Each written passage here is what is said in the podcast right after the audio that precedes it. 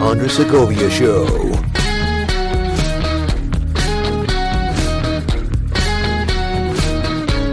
Bienvenido a The Andrés Segovia Show. Yo soy Andrés Segovia, broker aquí en Mark One Real Estate, serviciando las áreas de Orange County y Los Angeles County.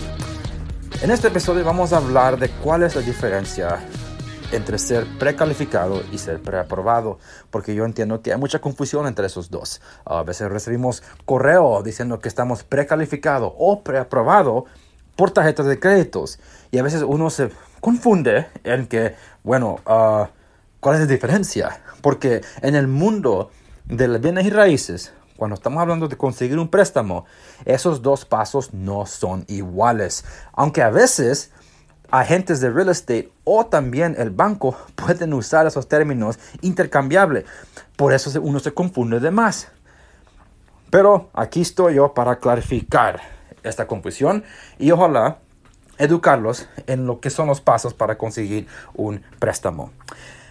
Primero, vamos a hablar del primer paso. Y el primer paso del trato para conseguir un préstamo es ser precalificado. Precalificado es muy básico. Uno lo puede hacer sobre el teléfono con el banco o el prestamista, porque ellos solo necesitan unos datos, unos pocos datos eh, para poder a poner lo que le llaman la aplicación junta y puede someter algo para ver a qué resulta en el sistema de ellos. Y usualmente lo que piden son las reglas de dos.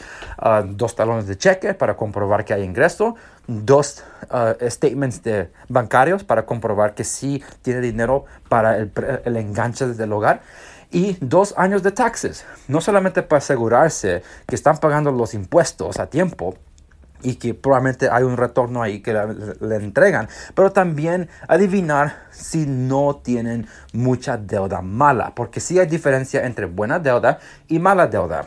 Y, y teniendo los dos, um, dependiendo en cuál es más grande que el otro, le puede, le, puede afectar su uh, proceso de aplicación.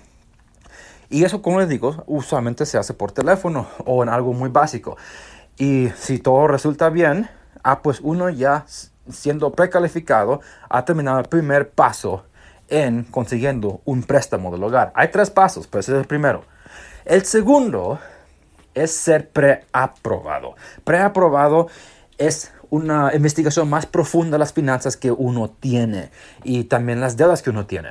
Por eso esa preaprobación no puede pasar hasta que ya estén en negociaciones para un hogar. Si hay un contrato aceptado con el vendedor de un hogar, el banco ya puede empezar esa investigación porque tienen un número con que trabajar y es cuánto vale este hogar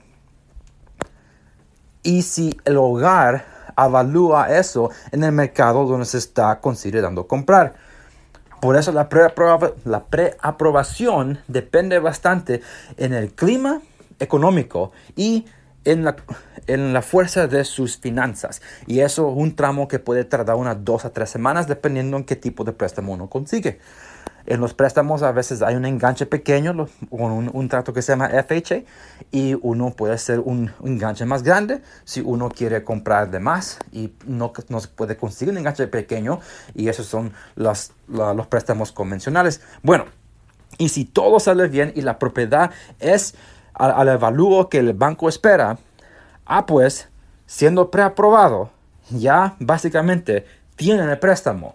Pero hay un paso más. El último paso es cerrar el trato. Si no cierra el trato en negociaciones con el vendedor, hay que decir que hay un desacuerdo con el vendedor y ellos se van. Uno ya no tiene que pagar una, una deuda por una casa que no tienen porque el banco no deja ir el dinero para la compra sin adquirir la propiedad. ¿Se me entienden? Porque algunos tienen preocupación de que si aplican para un préstamo y son aprobados, creen que ya tienen una deuda para pagar, pero no se paga ninguna deuda cuando no hay un hogar adquirido. Por eso uno tiene que cerrar el trato. Ese es el tercer paso. Pero los, entre los dos cosas que estamos hablando para informarnos en este episodio era qué es la diferencia en siendo precalificado y preaprobado. Los dos son muy similares en lo que uno tiene que entregar. Solo es el simple hecho de esto. Precalificación es el primer paso y es básico. Preaprobación es el más profundo en la investigación a sus finanzas y deudas. Siempre recomiendo a gente que se consiga la precalificación. El punto de la precalificación es si uno puede comprar. Porque es lo que uno quiere saber. Porque a veces hay unos compradores que se involucran con, un, con, su agente y van a verlo casa y casa y casa y no ha hecho ningún paso con el, el banco. ¿Y qué pasa si tratan de entrar en un trato y le preguntan a dónde está la carta de su banco? Y finalmente hablan con el banco y no pueden ser precalificados. Ese es un dolor porque uno ya se ha invertido emocionalmente en el trato de conseguir un hogar y luego la realidad. Ah, no podemos comprar porque no calificamos. Por eso, para evitar un choque así, es hablar con un banco para ver, ¿se puede o no se puede? Y si se puede, ¿qué es lo máximo que uno puede conseguir de préstamo?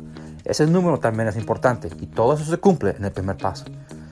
Gracias por haber sintonizado este episodio y hablamos en el próximo.